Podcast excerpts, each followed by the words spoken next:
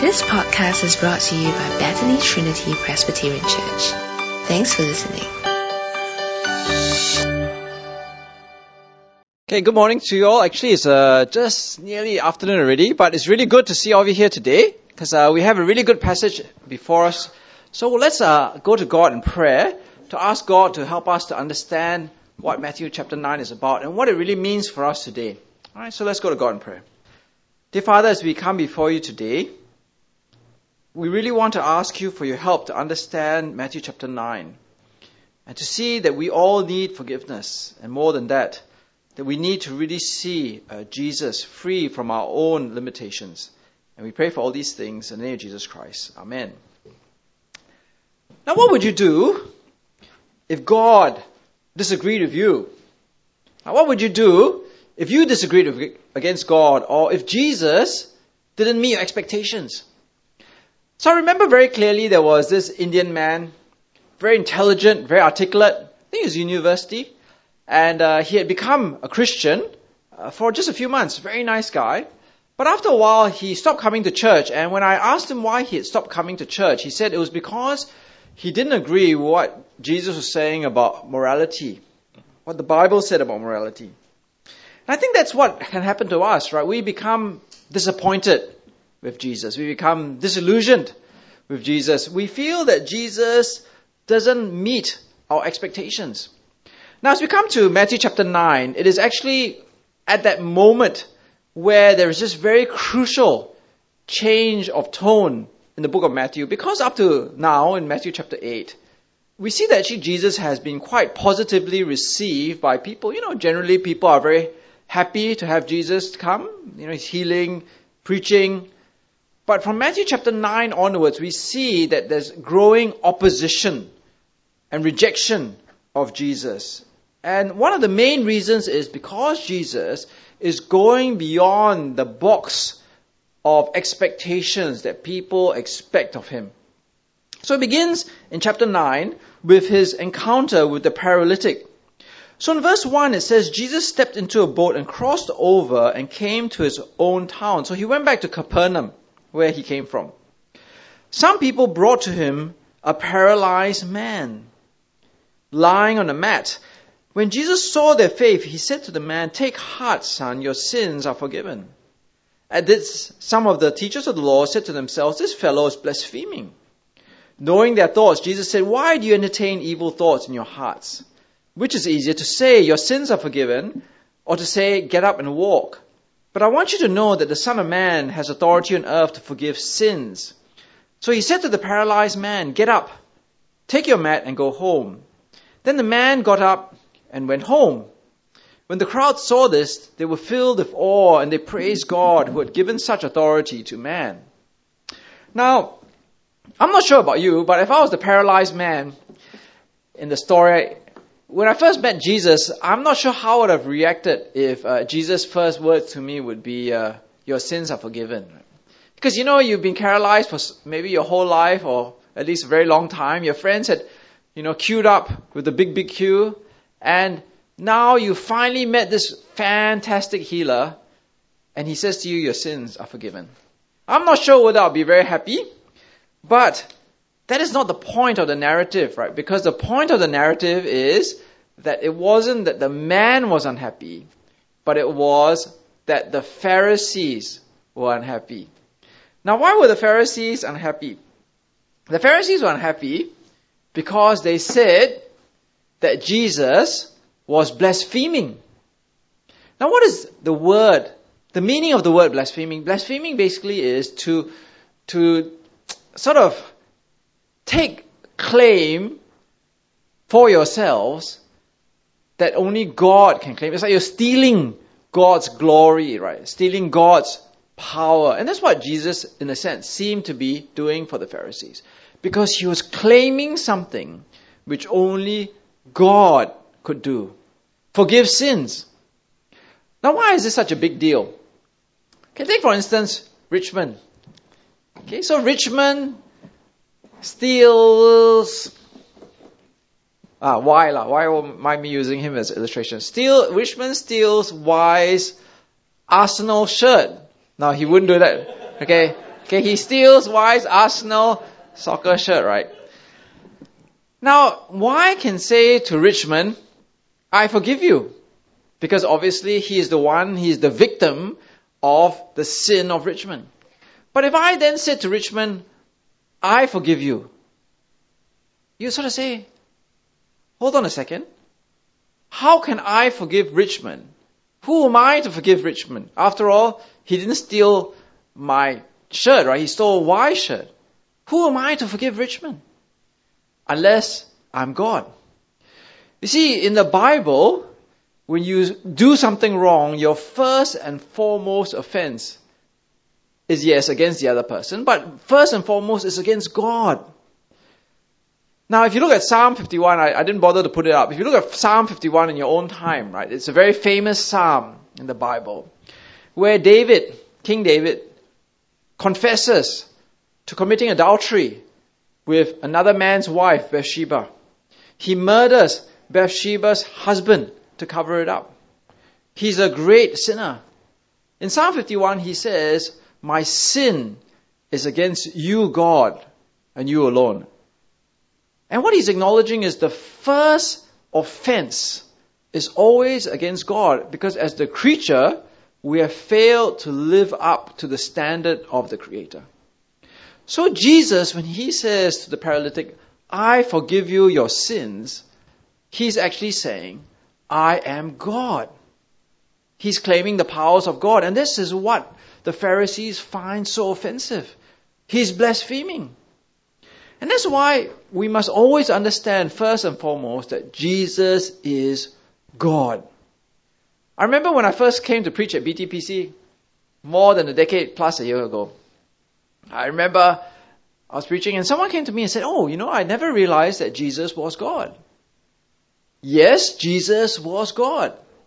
And that is what the Pharisees were so angry about because Jesus was claiming to be God. That's why they were angry.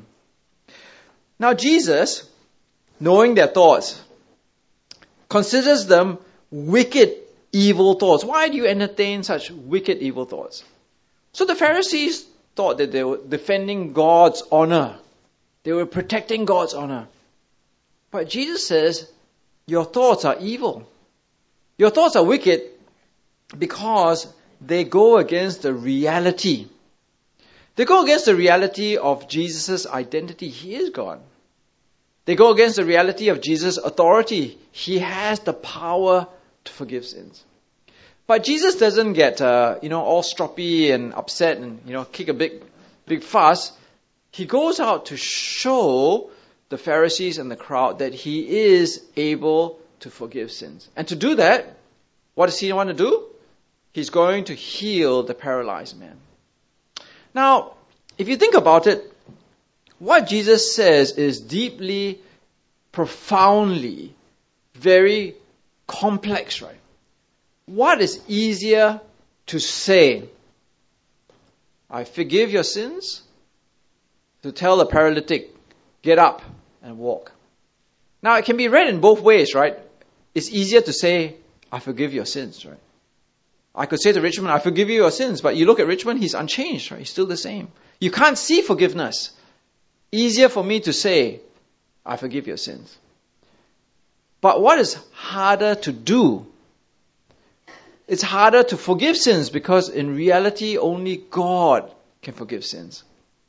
And so God, through Jesus, shows the invisible, impossible thing. Both things are impossible, right? Because if you think about it, you think of the famous paralyzed people in the world. Okay, so I show you the first guy. Maybe you don't know this guy. Does anybody know who this is? Who is it? Christopher Reeve, right? So he was a very fit, active man, and he was uh, had a great passion for riding horses. And he fell off his horse, and he became paralyzed. And if you actually read, uh, he died already. He all his life was pursuing how to overcome his paralysis. In fact, just before he died, he was going for this like experimental treatment to try to get his spine fused again so that he could walk. But in spite of his wealth, in spite of his money, in spite of his influence, he never was able to walk again. You think of this other person, uh, Stephen Hawking, right? Again, very famous person. If science could heal Stephen Hawking, he would be able to walk. But all his life, he was never able to walk. You just talk to the physiotherapists in our midst or the doctors, right? A paralyzed person using today's most modern medicine cannot walk. Just not possible. So, the visible, impossible thing, making a paralyzed person walk, is able, in Jesus' eyes, to show the impossible healing of forgiving a person. So you think about this diagram. Okay, next slide. So Jesus says he's healing the paralytic. By healing the paralytic, he's showing that he has the power to forgive sins. By showing that he has the power to forgive sins, he's actually showing that he is God. And that is exactly what the crowd is reacting to. When it says the crowd saw this, they were filled with awe because they praised, the, praised God who had given such authority to man. They were not awestruck because the, Jesus could heal the paralytic. They were awestruck because Jesus had been given the authority to forgive sins. But what is even more amazing as we look in this passage is that Jesus, as God, doesn't just come on earth to forgive us our sins, but he comes to seek and save the lost. So the story goes on in the historical account in verse 9 that Jesus went on from there and he saw a man named Matthew sitting at the tax collector's booth. Follow me, he told him, and Matthew got up and followed him. While Jesus was having dinner at Matthew's house, Many tax collectors and sinners came and ate with him and his disciples. When the disciples saw this, they asked his disciples, sorry, when the Pharisees saw this, they asked his disciples, Why does your teacher eat with tax collectors and sinners? On hearing this, Jesus said, It is not the healthy who need a doctor, but the sick. But go and learn what this means. I desire mercy, not sacrifice, for I've not come to call the righteous, but sinners. So you imagine like the Pharisees, they're like these uh, paparazzi, you know. They're like stalking Jesus, right? Every place he goes. So Jesus goes to have dinner with uh, Matthew and the tax collectors and sinners. Now, in the Pharisees' eyes, this is a big no-no. Because their expectation of Jesus, putting Jesus into their box would be, when the Messiah comes, he comes to save the righteous people, like the Pharisees, and he comes to condemn the sinners. But Jesus doesn't fit into their little box. Jesus comes not to condemn the sinner, but to go and save the sinner. Now that's such an amazing thing. I want you to just pause for a moment and think about it. Put aside all your preconceptions of Jesus, put aside all your expectations of Jesus. God comes to earth to forgive sins. Not only just to forgive sins, but to go where the sinners are, to find them and to forgive them. Now, I don't know about you, but when I get sick, the doctor doesn't come to me, right? I got to go to the doctor's clinic I gotta put my name down the receptionist, and usually I wait like half an hour and 45 minutes before the doctor sees me. But here, Jesus, who is God, doesn't set up like the forgiveness clinic where we go there for forgiveness, right? He comes to the sinner to offer forgiveness. Now, the most amazing thing is happening here. But yet, the Pharisees refused to accept Jesus. And we see this because in this passage, Jesus says, I've not come to call the righteous, but the sinners. You notice, notice here in this passage, there's a parallel between the healthy and the righteous, the sick and the sinners. Jesus is the doctor who comes to bring healing to the sick sinner. But those who are healthy, those who consider themselves righteous, they do not benefit from this Jesus Christ because they think of themselves as righteous and healthy. Now, I remember my grandfather. Uh, he uh, was a Malaysian and he used to play lots of badminton when he was very young. And he injured his knee, I, I think, when he was playing badminton. But as he got older, his knee kept giving him problems. And it was conscious because, you know, when he was walking, you could actually see over the years that his knee was getting more and more crooked, minkled, right? And my mother, who was a doctor, kept telling him, you need to get a knee replacement. You need to get see a specialist so that you can get your knee replaced and fixed. And uh, my grandfather kept saying, no, no, I'm okay, I'm okay, I'm fine, I'm fine. Until finally, when he couldn't barely walk anymore, he went to see the specialist, and the specialist said to him that it's too late to have the operation because you're so old now that there's not enough blood flowing through your leg. Now, in the same way, right, Jesus is coming and he's calling sinners. He is God himself coming to the world calling sinners. But only those people who recognize that they are sinful, that they are sick, can benefit from this.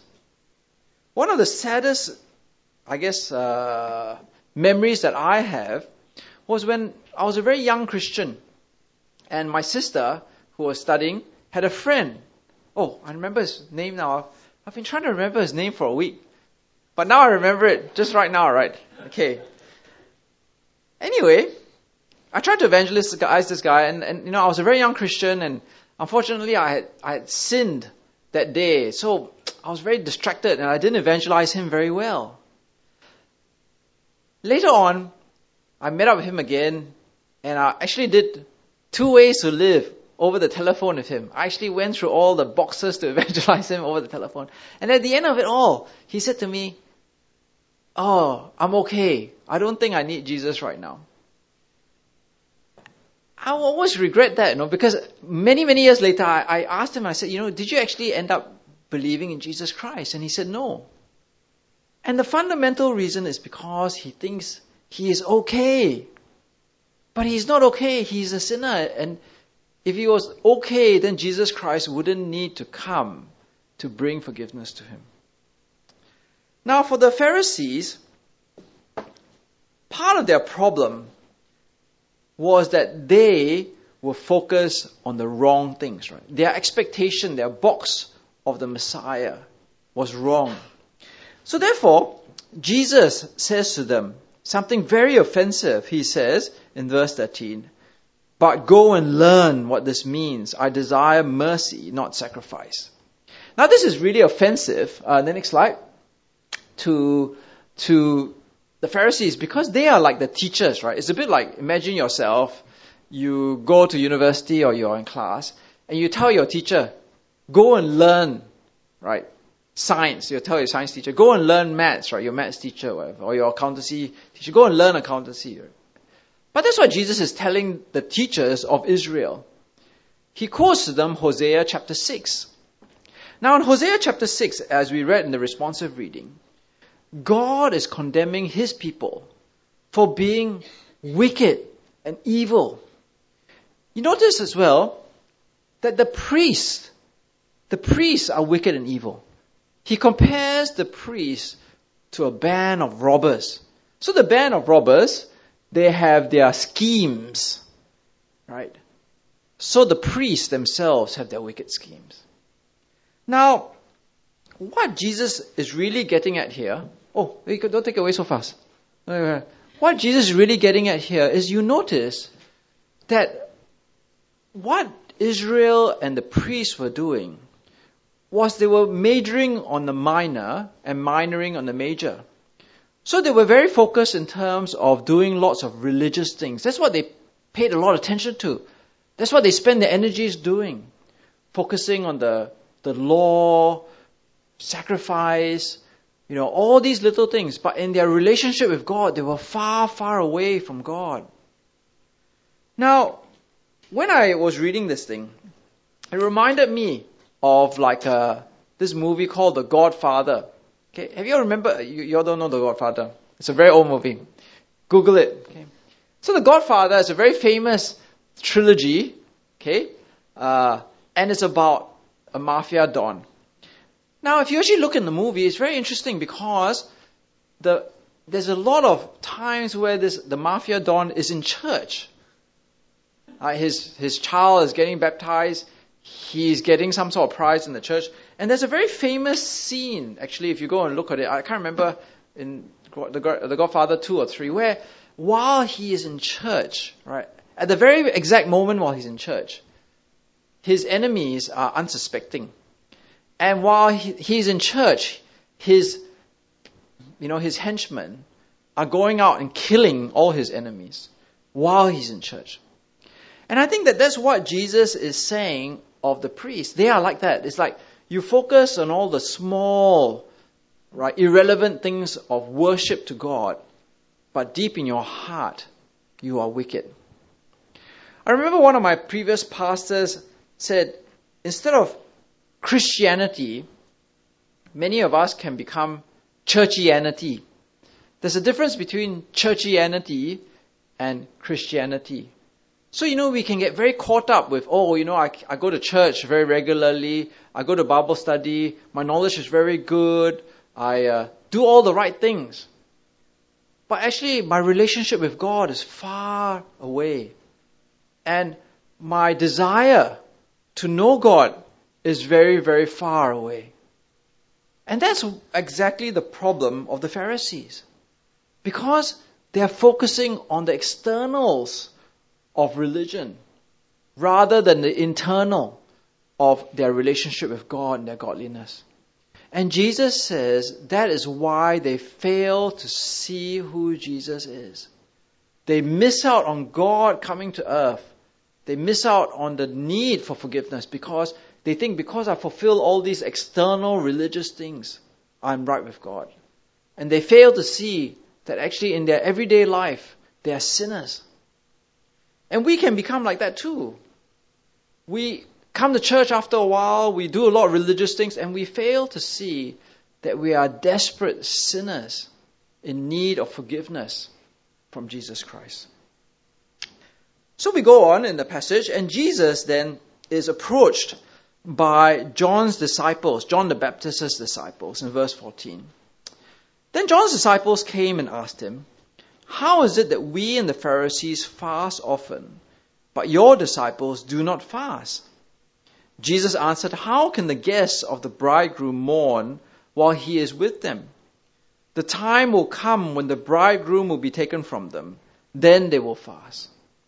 No one sews an, a patch of unshrunk cloth on an old garment, for the patch will pull away from the garment, making the tear worse. Neither do people pour new wine into old wineskins. If they do, the skins will burst, the wine will run out, and the wineskins will be ruined.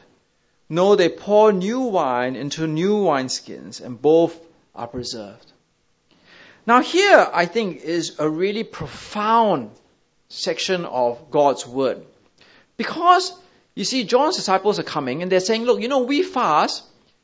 We don't just fast once in a while, we fast often. Right? We fast all the time. But why is it your disciples do not fast? And Jesus says, it's because they fail to understand who has come into their midst.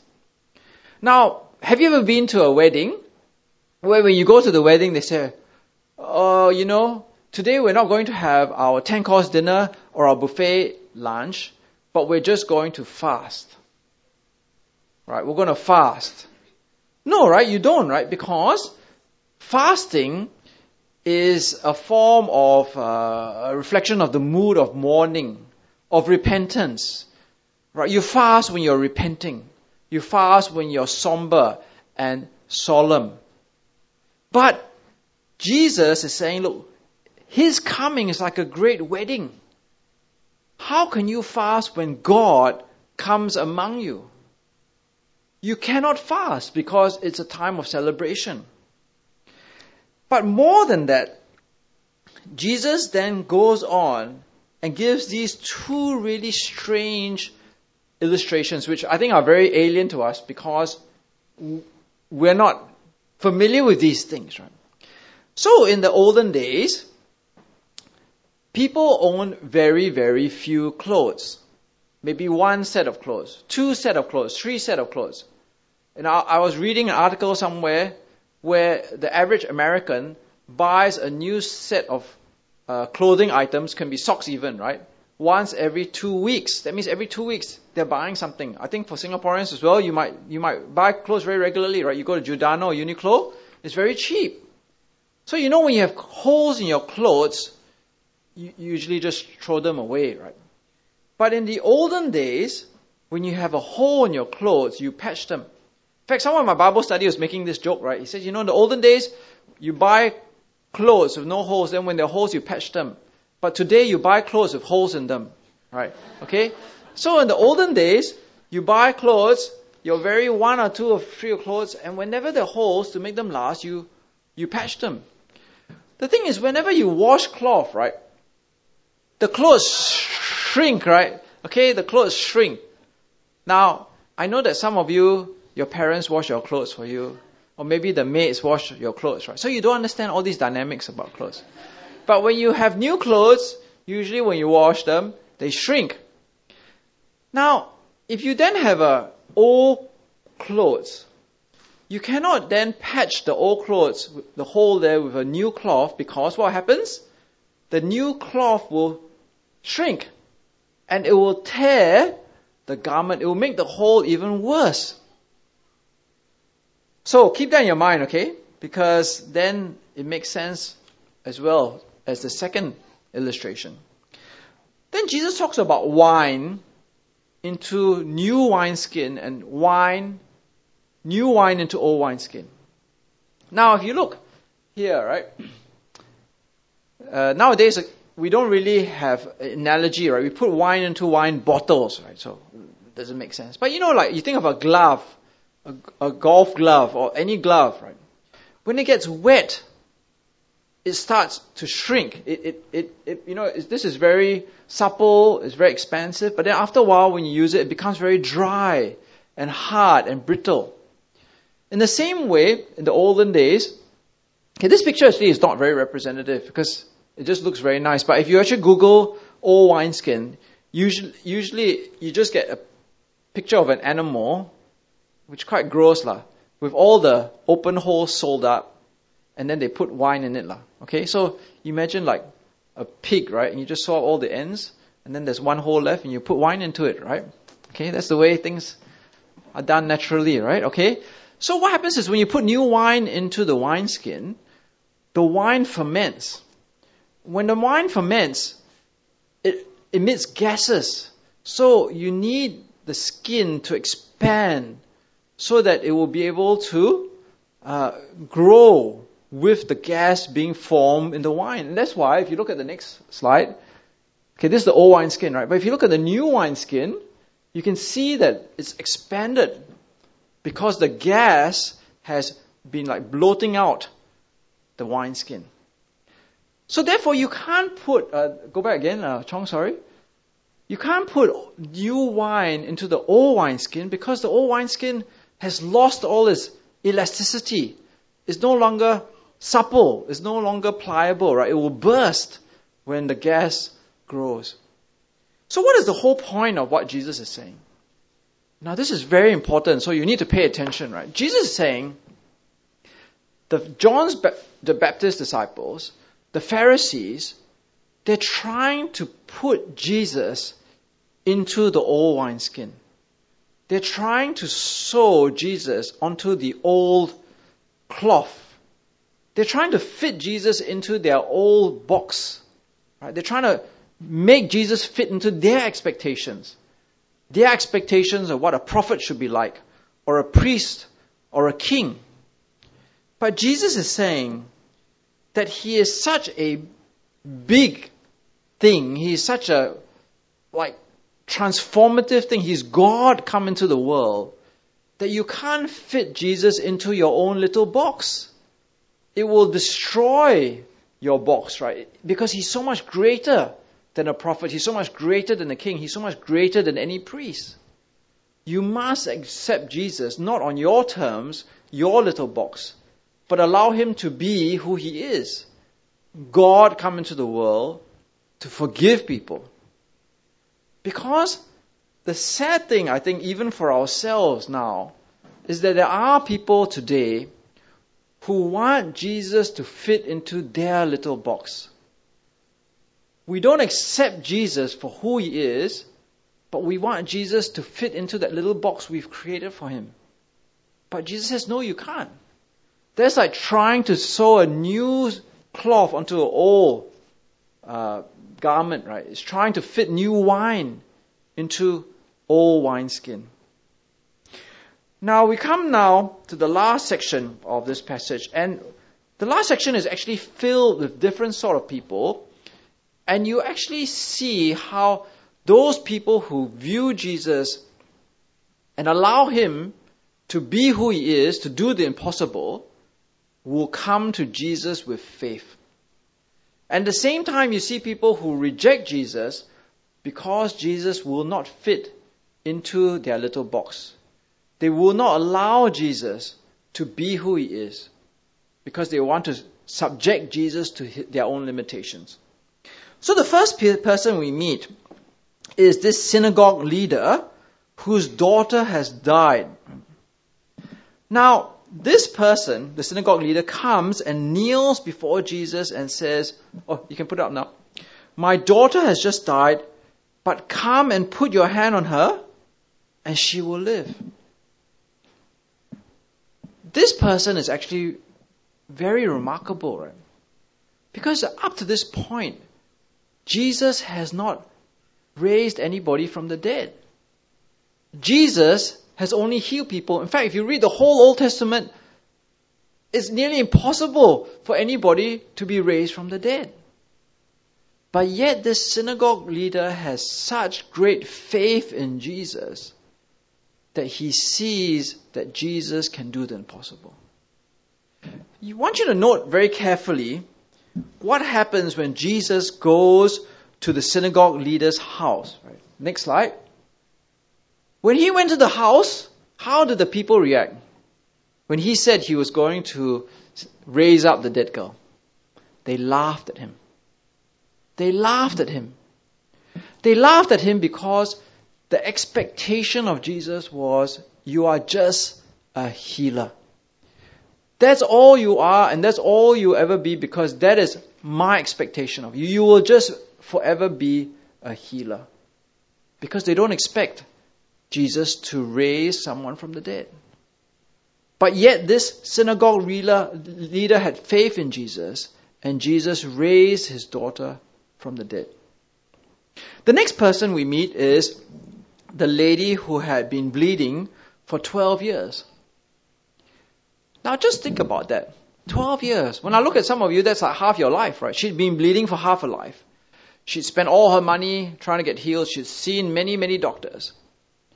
But yet, she was able to see in Jesus someone who could do the impossible and heal her from her bleeding. And indeed, indeed, Jesus does heal her from her bleeding. The third person we see are the two blind men. Now, these two blind men are very important.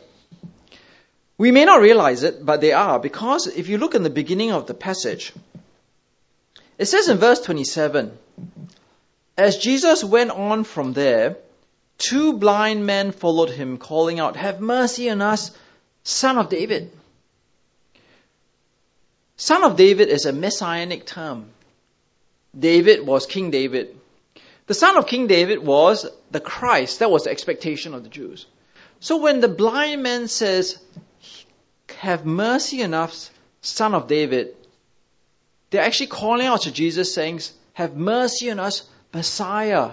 Have mercy on us, Messiah.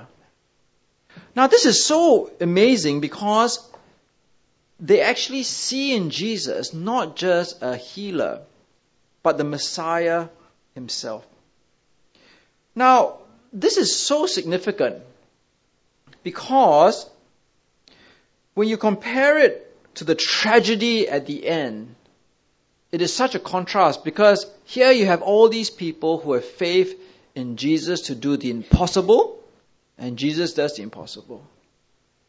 The last two were the two blind men, right? But then in verse 34, you have the Pharisees. The Pharisees' reaction to Jesus was the next one.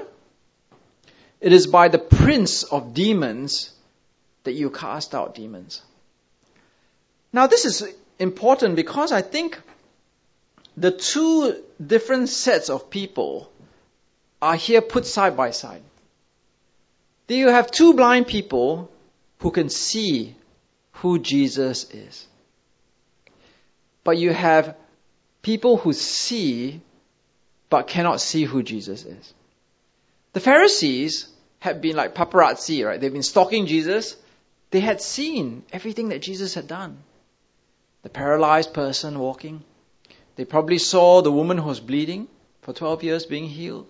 They probably would have heard about the dead daughter being raised. They saw the demon possessed man who was mute and deaf speak again and hear again.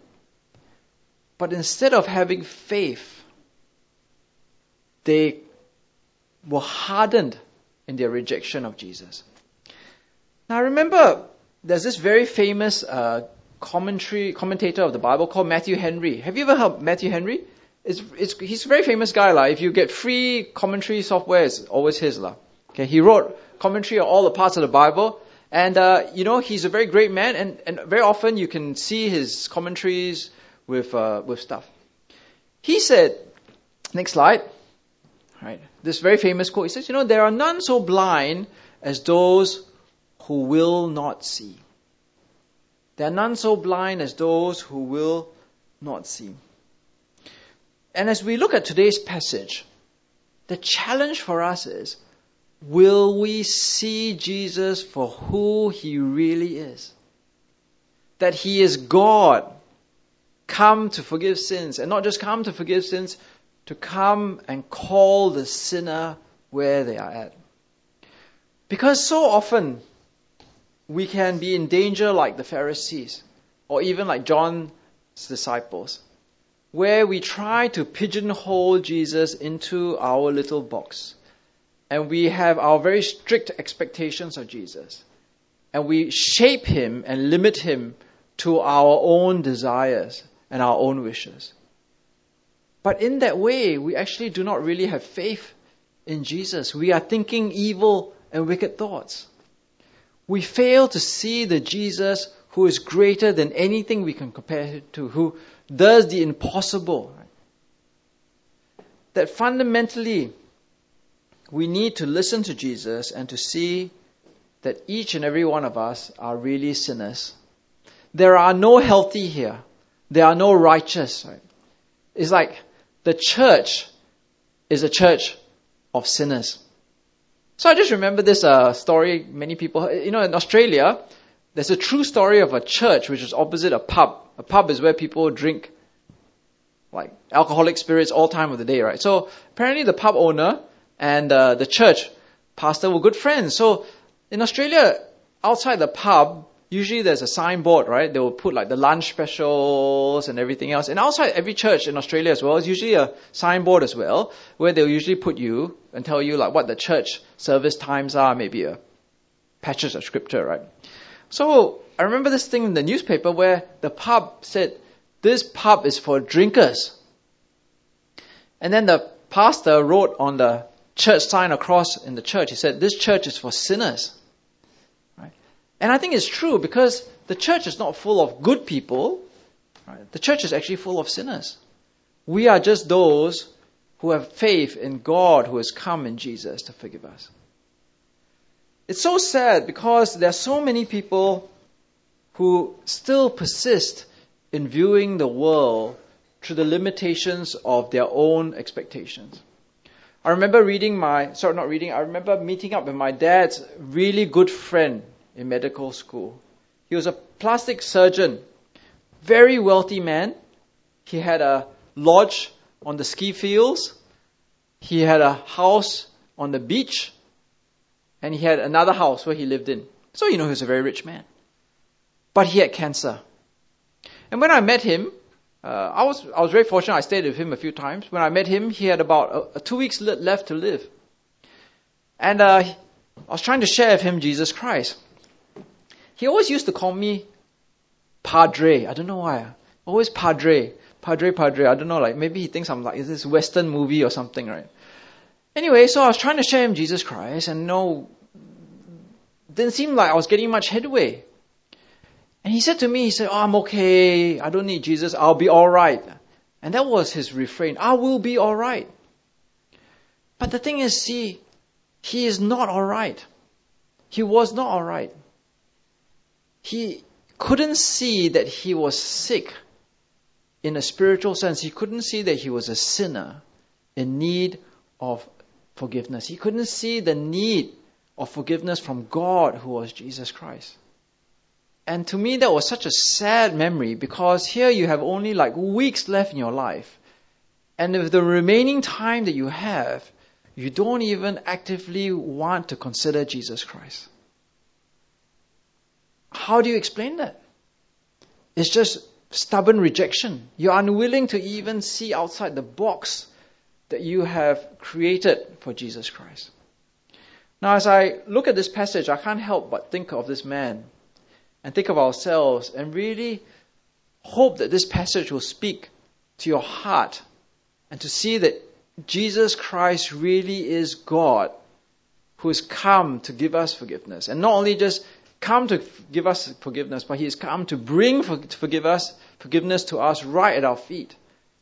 And we need to have faith in this great Jesus who is God come to earth. Let's go to God in prayer.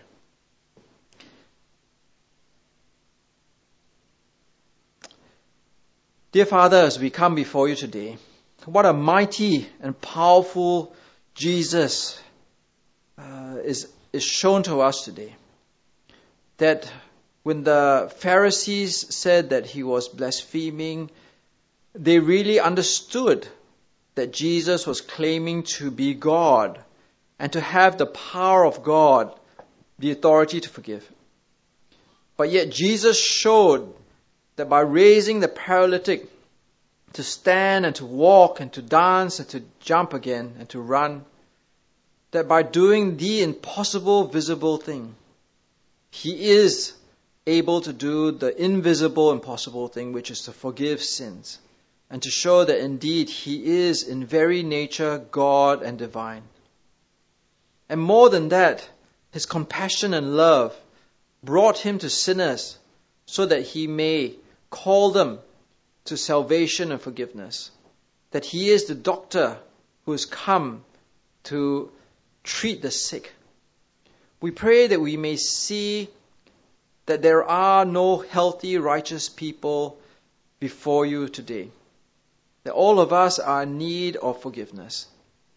Help us not to make the mistake of the Pharisees in continuing to try to measure and to stuff Jesus into our old expectations, but instead to be like the synagogue ruler, the bleeding woman, and the two blind men, to have faith that Jesus is God in every way and able to do what we even think is impossible. And in every way, put our faith in the mighty Jesus. And we pray for all these things in the name of Jesus Christ. Amen. Thanks for listening to this podcast brought to you by Bethany Trinity Presbyterian Church. For more information, visit us online at busypc.sg.